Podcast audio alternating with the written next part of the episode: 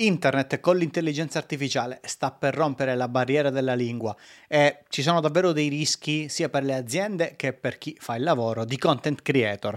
Questo è Fast Forward, ehm, riprenderò a, diciamo a metà settembre con tutta una serie di video che eh, sto iniziando a realizzare. Oggi vi leggo la Fast Letter e per chi la sta ascoltando il podcast. Quindi partiamo.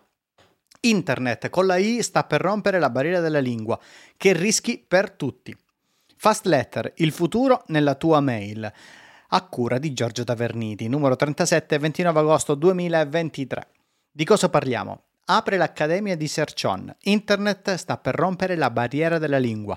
Il grande rischio dei content creator e delle aziende. Attenzione agli investimenti in AI. SEO News. YouTube News, una grande innovazione continua. Social News, che noia, Zuckerberg, Musk, Dorsey, insomma, hanno rotto un po' le scatole.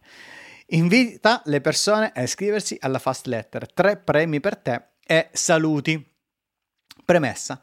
Sono molto contento di come sta andando Google Liquido ad un anno dalla pubblicazione. Ha superato il numero di recensioni di SEO Power che è stato un best seller, ne mancano solo 17 a 100. È stato addirittura tradotto in spagnolo, anzi se conoscete qualcuno che può recensirlo fatemi sapere. E le citazioni negli ultimi mesi su LinkedIn sono aumentate. Sono contento di come abbia cambiato il linguaggio di chi fa SEO in Italia, per me è una grande soddisfazione questa. Due mesi fa invece ho pubblicato un libro scritto a quattro mani insieme a Cosmano Lombardo, Paolo Dello Vicario e Filippo Trocca. Si chiama AI Power, non solo ChatGPT, lavoro, marketing e futuro. Lo trovate qui su Amazon. Apre l'Accademia di Sercion. Sulla formazione ho una grande notizia. In questi mesi abbiamo lavorato segretamente per fare qualcosa di nuovo in Italia, qualcosa che secondo il nostro punto di vista è necessario. Siamo partiti da una domanda, ma chi forma le figure senior nel nostro settore? Perché quello di cui necessitiamo oggi, sia agenzie che clienti, è trovare figure di un certo tipo, ma la formazione per chi è già senior o per chi vuole diventarlo non è poi così specifica. Gli eventi sono ottimi, ma non sono sufficienti.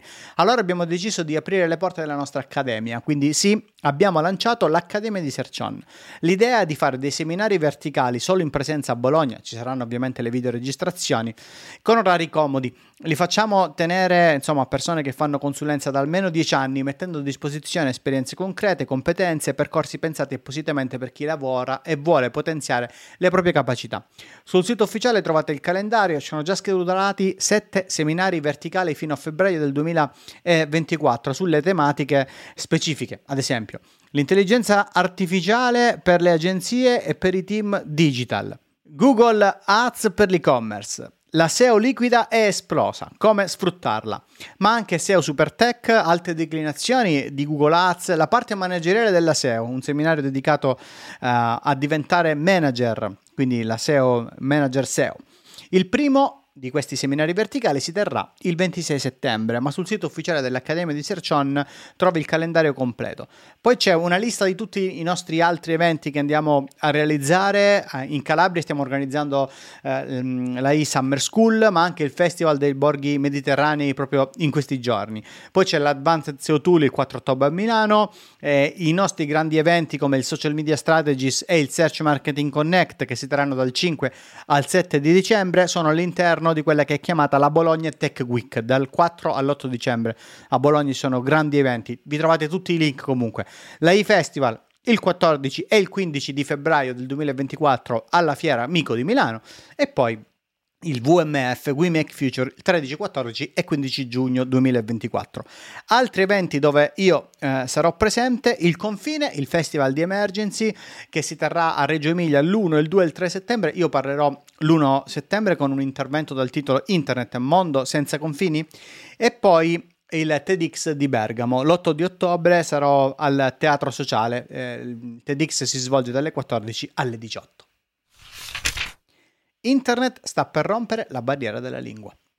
Oramai è questione di mesi. Ci sono sistemi che clonano la tua voce in molte lingue, sistemi come quelli di Nvidia che mixano hardware e software che consentiranno di agire direttamente sui video. Il progetto di Google Universal Translate che prende il tuo video per intero e lo traduce in qualsiasi cosa, insomma, compreso il movimento delle labbra. Per non parlare della generazione dei video partendo da prompt testuali che sta diventando sempre più impattante. Oltre al noto Runway Gen 2 sono in atto nuovi approcci come il 3D Gaussian Splatting, eh, il Codef, insomma ce ne sono tanti che non solo mirano al miglioramento della qualità e alla risoluzione di problematiche che insomma vengono conosciute nel settore, ma che puntano anche alla riduzione dell'effort nella generazione. C'è una corsa pazzesca all'integrazione delle AI, eh, non solo nei software, ma anche nell'hardware. I nostri smartphone, computer e altri dispositivi che useremo avranno nativamente funzioni di AI integrate e hardware pensati apposta per questo. Qualcomm, ad esempio, ha recentemente reso pubblica la partnership con Meta per portare nei device le applicazioni basate su Yama 2. Con i pixel di Google, il prossimo smartphone uscirà a breve, il Pixel 8, avremo un piccolo assaggio di questo con delle cose che inizieremo a fare nativamente. La barriera della lingua sta per essere completamente abbattuta, sarà come la caduta del muro di Berlino, ma con la differenza che qui sarà velocissima e per tutta l'umanità. Lo so, state già pensando alla fruizione di contenuti o alle conversazioni in qualsiasi lingua. Questo avverrà, ma non sappiamo quale sarà il metodo più utilizzato le possibilità sono due in sostanza, in breve sono queste. Direttamente lato software, ad esempio, YouTube sta andando in direzione Netflix, alcuni creator hanno la possibilità di caricare una traccia audio in un'altra lingua e così noi poi possiamo selezionare la lingua che vogliamo, insomma, quella preferita. Ad oggi la stanno dando solo, insomma, a qualche creator la possibilità, ma non è escluso che in futuro venga data a tutti, come per esempio i capitoli. Oggi li generano in automatico i capitoli dei video. Quindi magari svilupperanno un sistema che tradurrà tutto in automatico da questo punto di vista senza alcun effort. Magari per risparmiare risorse faranno in modo di realizzarlo quando il singolo video ha un pubblico che necessita di quella lingua. Due, la seconda opzione, direttamente lato hardware. I nostri smartphone, i nostri PC riceveranno l'input e, e noi saremo in grado di decidere come trasformarlo. A questo proposito, Alessio Pomaro ci ricorda Oltre alla fruizione di contenuti, pensiamo anche alle implicazioni che questi sistemi potrebbero avere associati a nuove tecnologie come la realtà aumentata. Se un visore ci permettesse di sentire direttamente il parlato di altre persone nella nostra lingua, credo che solo questa funzionalità potrebbe essere il game changer. Ognuna di queste cose sappiamo che ha implicazioni e costi non indifferenti, ma il momento in cui non avremo alcun problema a produrre o usufruire in qualsiasi lingua dei contenuti è molto vicino. E sempre Alessio ci aggiunge.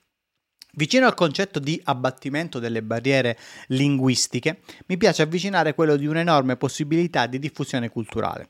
Pensiamo solo che, secondo una ormai non più recentissima ricerca di Google, il 46% degli utenti usa i video per apprendere nuove nozioni.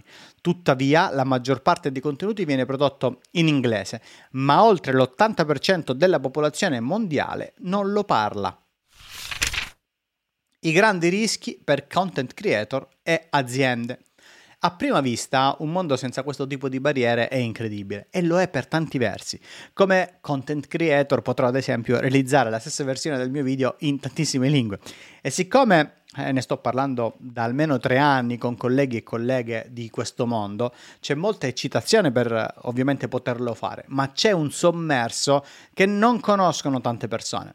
Facciamo l'esempio di YouTube, solo come ipotesi, poi ognuno di voi è invitato con un commento ad estendere questi ragionamenti ai mondi che conosce meglio, dalla SEO, gli articoli, l'e-commerce, i podcast, le immagini, insomma, fatemi sapere. Fino a questo momento su YouTube ci sono quattro fenomeni molto diffusi ma poco attenzionati, che conoscono bene i creator. Il primo è il freebooting, ovvero prendere un video da un'altra parte e ricaricarlo come se fosse proprio il copiare il format dall'estero, trovare un format di qualche creator che funziona molto bene e andare a replicarlo nel tuo mercato. Questo a vari livelli che tocca punte molto grandi. Prendere il video del creator in lingua inglese e rifarlo uguale uguale in lingua italiana. 3. La creazione di video prettamente con immagini e voiceover, che già era molto elevata in questi mesi, è aumentata. 4. Il deepfake, il fingersi qualcun altro creando video podcast con la voce e la faccia di altre persone. Con l'aiuto delle AI diventerà rapidissimo replicare qualsiasi cosa. La quantità di contenuti attuali arriverà a picchi inimmaginabili con una competizione molto serrata. Attualmente però non c'è alcuna tutela in nessuna piattaforma per quello che sta per avvenire. L'unica piattaforma che ha una forma di tutela che però non riguarda ad oggi queste tipologie di contenuti è YouTube con il Content ID proprio. È molto avanti rispetto ad altri. Segnala infatti ai creator anche i piccoli spezzoni che altri usano dei nostri video. Se ancora non è chiaro, no? I rischi sono i seguenti. La competitività sarà una mazzata per mercati piccoli come il nostro e rubare i contenuti e replicarli sarà veramente facile, una facilità disarmante. La competitività. Sì, io lo so, ci sono tutti i vari difensori in giro del più competitività c'è, meglio è. E lo sarei anche io, a parità di possibilità. Ma non è così. Mr. Beast spende fino a 10.000 dollari solo per la thumbnail dei suoi video. In Italia non so quanti creator spendono 10.000 dollari all'anno per i loro contenuti. Questo accade per una disparità economica fortissima. In lingua inglese, se fai un video gratuito con un qualsiasi corso di informatica, riesci a guadagnare lo stipendio di due anni. In Italia non riesci a fare nemmeno un mese cioè proprio numeri reali. Quindi i creator dei mercati più piccoli come il nostro hanno due strade da prendere. Insieme le possono prendere. Produrre contenuti in altre lingue che consentono di aumentare le proprie entrate e riuscire ad investire attrezzandosi. Due, aumentare la qualità dei loro contenuti. Non sono due passi semplici. Il primo passo significa prendere seriamente in considerazione il fatto di diventare imprenditori e imprenditrici, salto che non si è sempre in grado di fare e che significa quindi imparare un mestiere nuovo, perché serve un team e da noi sono pochi creator che hanno già fatto questo passaggio. Il secondo passo, aumentare la qualità dei contenuti, significa aumentare le competenze in storytelling, editing, fotografia, analisi di mercato. Anche questo sembra semplice, ma avere tutte queste competenze in una sola persona non è facile, quindi si ritorna al punto 1. Non è un discorso che vale solo per i content creator. Nell'internet liquida di oggi, anche solo la competizione su Google ha portato le aziende a diventare media le aziende producono un sacco di contenuti e sono in competizione sia tra di loro che con i content creator, sia sui social che in SERP, sia per le news che per l'e-commerce, sia per l'ecosistema di Google che per TikTok. Le aziende che fino ad oggi hanno investito in content marketing si troveranno ad ampliare i loro investimenti, internalizzeranno ancora di più le attività. Questo, attenzione, attenzione, porterà ad un'azione concreta che abbiamo già visto in passato. Le agenzie italiane assumevano i moderatori di forum e i blogger perché nessuna delle due attività era remunerativa. In Italia abbiamo perso molte persone nella divulgazione per questo motivo, che non potevano sostenersi economicamente col blog e quindi accettavano le offerte. Le aziende oggi inizieranno ad assumere content creator direttamente, lo vedremo sempre di più. I content creator che in passato hanno investito nei loro profili social, che saranno sempre di più in difficoltà per i tanti motivi che ci saranno, accetteranno di buon grado delle offerte lavorative non più di collaborazione, ma assunzione diretta. Ma anche lì per le aziende ci saranno dei rischi. La qualità dei contenuti dovrà essere veramente al top per emergere in questi mercati sempre più competitivi. Di conseguenza, ecco che i budget di distribuzione dei contenuti tramite l'advertising aumenteranno. Attenzione agli investimenti in AI. In questi mesi ho ricevuto una serie di richieste di consigli su propri software o idee di applicazione di intelligenza artificiale da parte di start-up o imprenditori. Pubblico qui due miei pensieri che più o meno ho ripetuto a tutti. Gli aspetti legali e la replicabilità.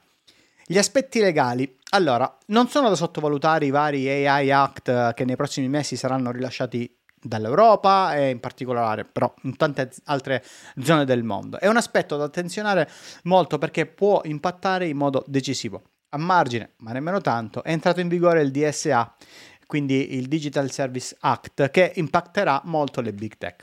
La replicabilità. I metodi di intelligenza artificiale oramai stanno diventando sempre più utilizzabili, da Vertex di Google all'open source di Meta, all'ultima apertura di OpenAI per fare il trading, trading dei propri dati. Internet ha avuto 3 R da questo punto di vista. Facebook compra FriendFeed, Facebook prova a comprare Snapchat e infine Clubhouse non se lo fila nessuno. Mi spiego. La prima è quando le grandi aziende compravano tecnologia e risorse umane per integrarla.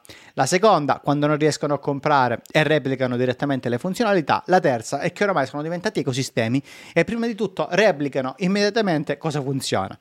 Ci si mette veramente poco, in qualche settimana, a offrire la stessa cosa e questo vale in molti settori. Ecco un esempio che non c'entra niente con i social.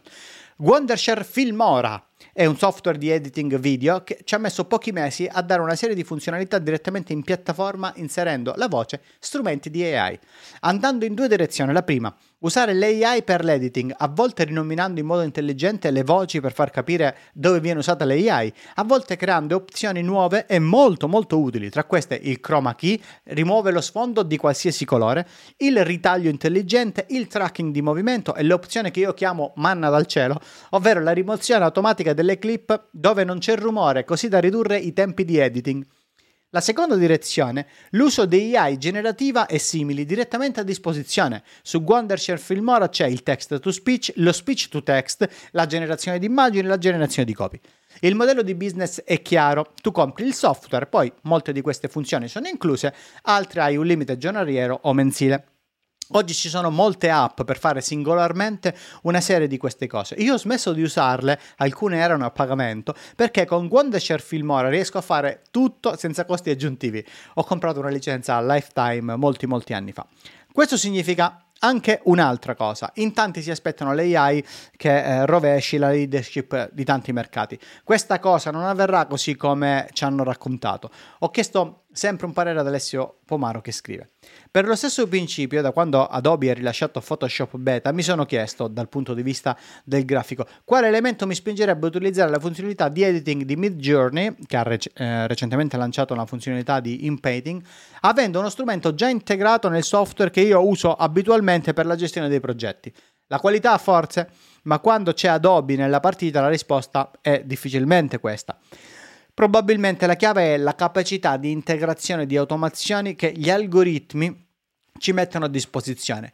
Ma per questo step non è f- sufficiente aprire chat GPT, serve conoscenza dei flussi, dei dati e dei mezzi, oltre a un'attenta valutazione dei costi e dei benefici che l'innovazione implica. SEO News, vi linko qui le notizie importanti SEO che vengono dai canali ufficiali di Google e anche altre, così ci facciamo un ripasso. 1. I domini AI non sono più solo dell'isola di Anguilla, Anguilla, come la vogliamo chiamare, eh, ma Google le ha aggiunte alla lista di quelli generici. Quindi se usate un servizio di AI potete utilizzare questo dominio. Topic Authority per le news, anche se molti SEO pensano che sia un segnale superficiale, dal mio punto di vista non lo è, specialmente nel mondo delle news. L'introduzione della medica NPI, INP scusate, eh, eh, nei Core Web Vitals. Molto difficile da implementare secondo tanti. Vedremo nelle prossime settimane o nei prossimi eventi se noi realizzeremo e toccheremo qualcosa sul tema. In che modo l'X default può aiutare 5. Migliore report sull'evidenza del report indicizzazione dei video di Search Console. 6.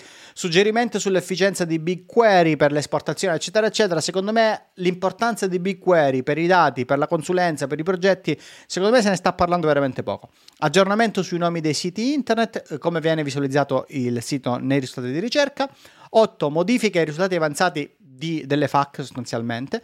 E 9 c'è stato un core update. Meritano una lettura 4 news che non vengono dalle fonti ufficiali di Google e sono Uh, lancia Opportunities, lo trovate nel profilo LinkedIn di Marino, la Gattolla. Poi New York Times, don't use, insomma, non usano, dicono di non, uh, hanno fatto l'istruzione per non far usare ai mm, sistemi di training delle AI i propri contenuti.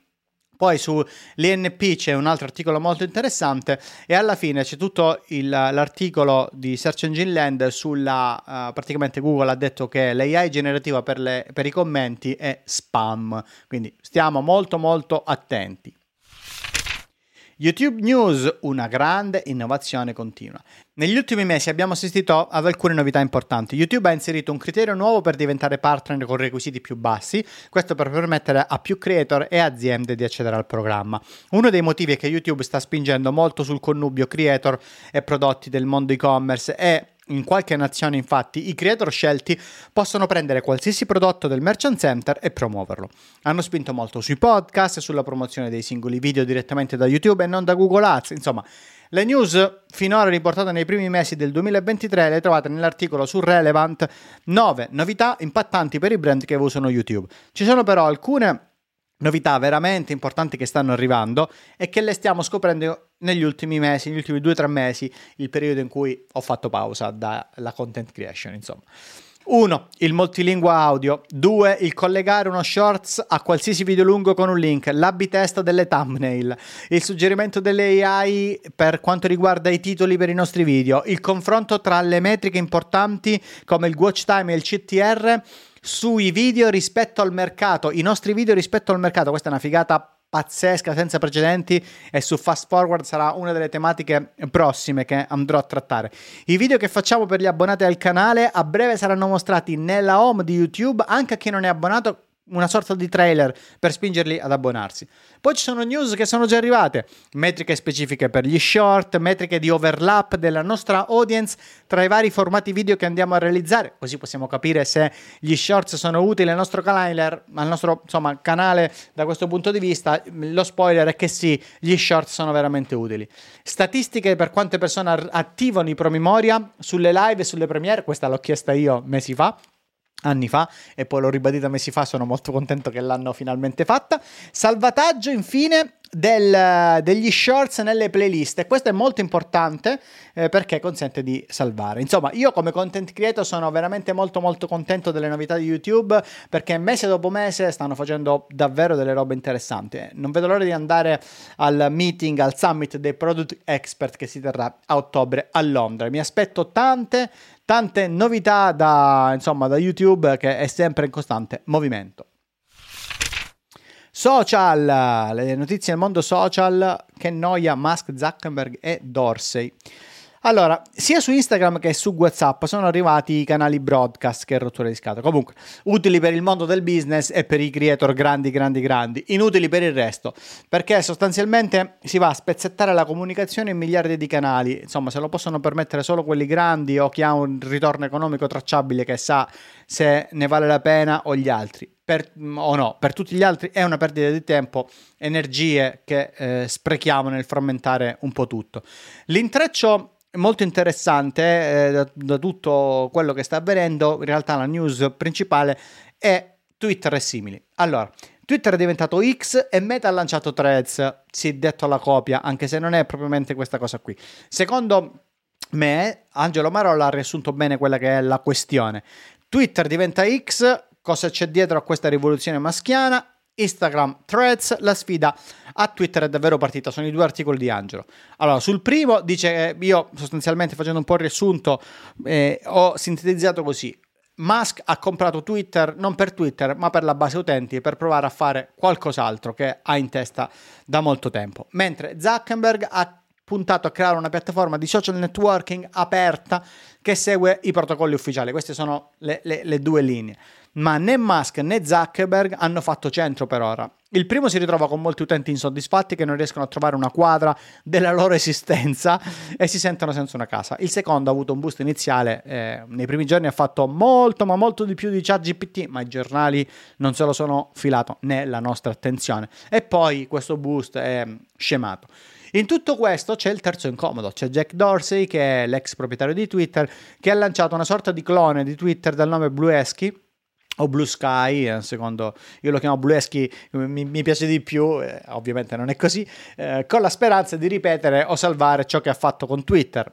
In più, diciamo, come idea rispetto a Twitter, ha inserito i canali eh, che si possono seguire. Idea interessante, ma Jack è vecchia sta roba. Quello che Jack, secondo me, Dorsey ha sottovalutato è che internet è fatta di ere è fatta di bisogni. È stato fortunato perché quando ha lanciato Twitter ha colto quel bisogno in modo fortuito. Per me il 99% delle persone, delle aziende che sono nate con internet e che colgono diciamo dei bisogni e diventano molto molto popolari lo fanno in modo davvero fortuito e non progettato. Oggi noi non abbiamo più bisogno di un nuovo Twitter, né la nostalgia guida questo tipo di azioni. Intorno ai social nascono community e prima di tutto bisogna comprendere quello che è un comportamento umano. Insomma, Twitter, Threads, Blue Sky, siete diventati veramente pesanti da questo punto di vista. Intanto TikTok lancia le linee guida per le vacanze. TikTok 2023 um, Holiday Guide invita le persone a iscriversi alla Fast Letter. Nei prossimi giorni invierò un'email specifica allora, ho deciso di sostanzialmente provare il programma di referral di Substack che crea dei link personalizzati per tutti e tiene traccia di quanti iscritti mandate. Cliccando sul pulsante puoi prendere il tuo link personalizzato. A 5 persone che mi mandi eh, darò una eh, risposta specifica ad una domanda su un argomento o un tuo progetto. A 20 persone farò per te un video o scriverò un articolo a mia firma, quindi che potrai usare sui tuoi canali. A 50 una consulenza one to one di un'ora con me.